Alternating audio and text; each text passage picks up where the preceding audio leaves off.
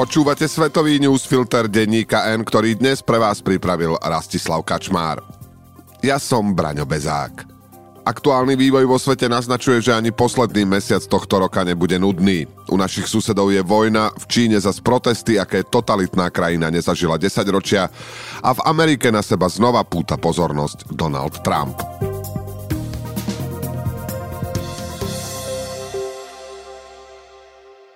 Kým na východe Ukrajiny pokračovali boje, v Bukurešti sa stretli diplomati, ktorí diskutovali o ďalšej podpore Kýva. Nehovorilo sa len o zbraniach a rokovanie ministrov zahraničných vecí štátov NATO prinieslo niekoľko zaujímavých momentov. Prvým je odkaz Ukrajine, že sa v budúcnosti môže stať členom aliancie, hoci všetkým je jasné, že to nebude tak rýchlo, ako by si prijala vláda v Kýve. A určite nie dovtedy, kým na jeho území bude ruská armáda. Bolo to symbolické, pretože práve v hlavnom meste Rumúnska pred 14 rokmi Ukrajina a Gruzínsko dostali správu, že majú otvorené dvere do NATO. Išlo však len o sľub, ktorý neobsahoval konkrétne dátumy a plány, čo Ukrajinci dodnes považujú za chybu. Asi nikoho neprekvapí, že časový harmonogram ukrajinskej integrácie do NATO neexistuje ani teraz. Generálny tajomník aliancie Jens Stoltenberg vraví, že najprv sa treba postarať o to, aby Ukrajina prežila, úspešne zvládla zimu aj celú vojnu s Ruskom. Tu prichádza druhý zaujímavý moment. Doteraz sa v súvislosti s ruskou inváziou diskutovalo najmä o dodávkach zbraní. Tie hrajú vo vojne kľúčovú rolu a musia pokračovať, no ukazuje sa, že len oni nemusia stačiť. Vedia to aj spojenci Kýva a dôležité bude, že Ukrajina dostane aj pomoc pre svoju energetickú infraštruktúru. Ruská armáda sa na ňu pred zimou zamerala a tak Ukrajinci popri zbraniach, ktoré môžu ochrániť túto infraštruktúru, budú dostávať aj generátory, transformátory či finančnú pomoc na opravu výstavbu elektrární. Posielajú ich tam Nemci, Francúzi a Spojené štáty, ktoré na to vyčlenili ďalších 53 miliónov dolárov. Americké ministerstvo zahraničných vecí chce, aby sa vybavenie na Ukrajinu dostalo čo najskôr a pomohlo jej prekonať zimu. Ukrajinské mestá nie sú to jediné, čo chce Vladimír Putin zmraziť. Americký minister zahraničných vecí Anthony Blinken na stretnutí v Bukurešti vyhlásil, že cieľom Putina je zmraziť celý konflikt, získať čas a zautočiť znovu. O diplomáciu vraj nemá záujem. Dokazujú to práve pokračujúce útoky na ukrajinskú infraštruktúru. Aj Rusko však čoskoro môže naraziť na problém. Experti z Inštitútu pre štúdium vojny takisto nepochybujú o tom, že Putin nemieni poľaviť, no stupňovanie útokov považujú za nepravdepodobné podobné pre zmenšujúce sa zásoby rakiet. Nevýdané protesty, ktoré vypukli v Číne, už majú svoje dôsledky. Nespokojnosť s tvrdými pandemickými opatreniami sa v krajine zmenila na najvýznamnejšie demonstrácie za posledných 30 rokov. Vedenie krajiny na to muselo reagovať a to potláčaním protestov, ale aj prvými krokmi smerom k uvoľneniu opatrení. O tom, že v Číne začína rýchlo rásť počet infikovaných covidom, čo vedie k tvrdým lockdownom, sme písali pred dvoma týždňami. Šírenie vírusu sa odvtedy nespomalilo a reakcia ľudí nabrala také parametre, že sa tejto téme musíme venovať znovu. Protesty proti vláde a jej nariadeniam sú v komunistickej Číne veľmi neobvyklé. Občas sa objaví občianská nespokojnosť, no väčšinou je to na lokálnej úrovni a v súvislosti s lokálnymi témami, napríklad s environmentálnou situáciou. O to, aby odpor neprerástol na vyššiu úroveň, sa stará všemocná komunistická strana a jej úrady, vrátane cenzorov. Prípadne ich tvrdo potlačí, ako to bolo v Hongkongu, donedávna najslobodnejšej časti Číny. Preto sú tak ostro sledované aktuálne demonstrácie, ktoré v krajine prepukli takmer 3 roky od začiatku pandémie. Únavu z tvrdých opatrení a politiky nulového covidu znásobila tragická udalosť v Xinjiangu, kde pri požiari bytovky zomrelo 10 ľudí. Mnohí nespokojní Číňania si mysleli, že k tomu prispeli pandemické opatrenia, ktoré obmedzujú pohyb ľudí. Protesty sa konali vo viacerých čínskych mestách a demonstranti sa počas nich dostali do stretov s políciou. Objavili sa na nich aj výzvy na odstúpenie prezidenta Xi Jinpinga či koniec vlády komunistickej strany. Od toho sme však podľa expertov veľmi ďaleko. To, že protesty sú naozaj nevýdané, dosvedčuje aj reakcia čínskej vlády. Okrem potláčania demonstrácií začala pomaly zjemňovať svoju rétoriku, ktorá sa týka vírusu. Vo viacerých častiach Šanghaja i kantonu už začali rušiť lockdowny, hoci počet infikovaných neprestal stúpať. Vláda už hovorí, že situácia sa mení a Omikron nie je taký silný ako predchádzajúce varianty. Ešte pár dní dozadu pritom nariadovala prísne lockdowny. Veľkým krokom je aj obmedzovanie plošného testovania a domáca karanténa pre miernejšie prípady ochorenia.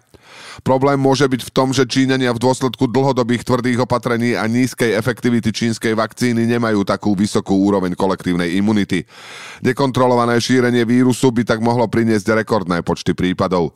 Čínska vláda si však zároveň začína uvedomovať, že politiku nulového covidu nemôže držať navždy. Nielen pre nespokojnosť ľudí, aj kvôli svojej ekonomike. A to je dobrá správa aj pre svetovú ekonomiku, ktorá je s tou čínskou hlboko previazaná. Od momentu, keď Donald Trump ohlásil opätovnú kandidatúru, prešli len dva týždne, no prezidentovi sa už darí pútať pozornosť. Ako to už u neho býva zvykom, kontext nie je veľmi pozitívny.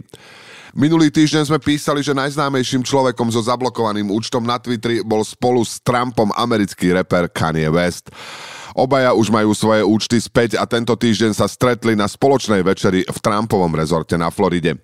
Bývalý americký prezident sa s Westom viackrát stretol už v minulosti, no bolo to ešte predtým, ako si reper pokazil svoju povesť antisemickými vyjadreniami. To je jedna časť problému, ale tá väčšia spočíva v tom, kto bol ďalším účastníkom ich posedenia. Pri stole s nimi bol aj bývalý youtuber Nick Fuentes, ktorého konto zablokovali, pretože šíril nenávistné prejavy. Fuentes je ozajstný extrém, u ktorého sú hoaxy o covide či volebných podvodoch len začiatok. 24-ročný politický komentátor okrem toho popiera holokaust a v minulosti chválil známych neonacistov či Vladimíra Putina. Pred útokmi na kapitol zas otvorene hovoril o vražde politikov, ktorí nechceli zvrátiť výsledky volieb. Fuentes teraz spolupracuje s Westom na jeho predvolebnej kampani. Aj reper totiž v roku 2024 chce kandidovať za prezidenta, hoci v jeho prípade ide skôr o snahu zaujať, než o skutočnú politickú ambíciu. Práve West doviedol Fuentesa na Floridu za Donaldom Trumpom a tak mu urobil ďalší problém v republikánskej strane. Zdroje amerických novinárov hovoria, že Trump si s bielým nacionalistom rozumel a páčilo sa mu, že chce, aby ex-prezident bol autentický. No zároveň vraj nevedel, o koho ide a že Fuentes sa prezentuje aj názormi, ktoré prekračujú všetky hranice. To je aj argument tých republikánov, ktorí Trumpa bránia. Stretnutie s Fuentosom odsúdili viacerí senátori či bývalý viceprezident Mike Pence, no priamej kritike Trumpa sa vyhýbajú. Vravia, že nie je rasista alebo antisemita, len má zlý úsudok v tom, s kým sa stretáva. Jedno z najsilnejších vyjadrení mal líder republikánov v Senáte Mitch McConnell, ktorý povedal, že v strane nie je žiadne miesto pre antisemitizmus a biely nacionalizmus. A ak sa aj niekto stretáva s ľuďmi s týmito názormi, tak je malá pravdepodobnosť, že sa stane prezidentom. Na jeho bývalých spojencov sú to silné slova. Aj keď otvorená kritika a definitívny odklon od Trumpa to zatiaľ nie je. Ďalší prešľap ex-prezidenta však len potvrdzuje, že republikáni budú ešte neraz čeliť dileme, či je Trump ten správny kandidát a do akej miery ho podporovať. Prezident rovníkovej Guinei, ktorý je najdlhšie slúžiacim lídrom v Afrike, ostáva pri moci aj po minulotýžňových voľbách. Tie však v štáte s mimoriadne zlým stavom ľudských práv boli iba formalitou.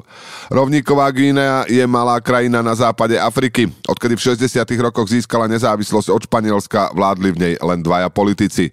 Súčasný prezident Teodoro Obiang sa dostal k moci v roku 1979, keď vojensky zvrhol svojho úja.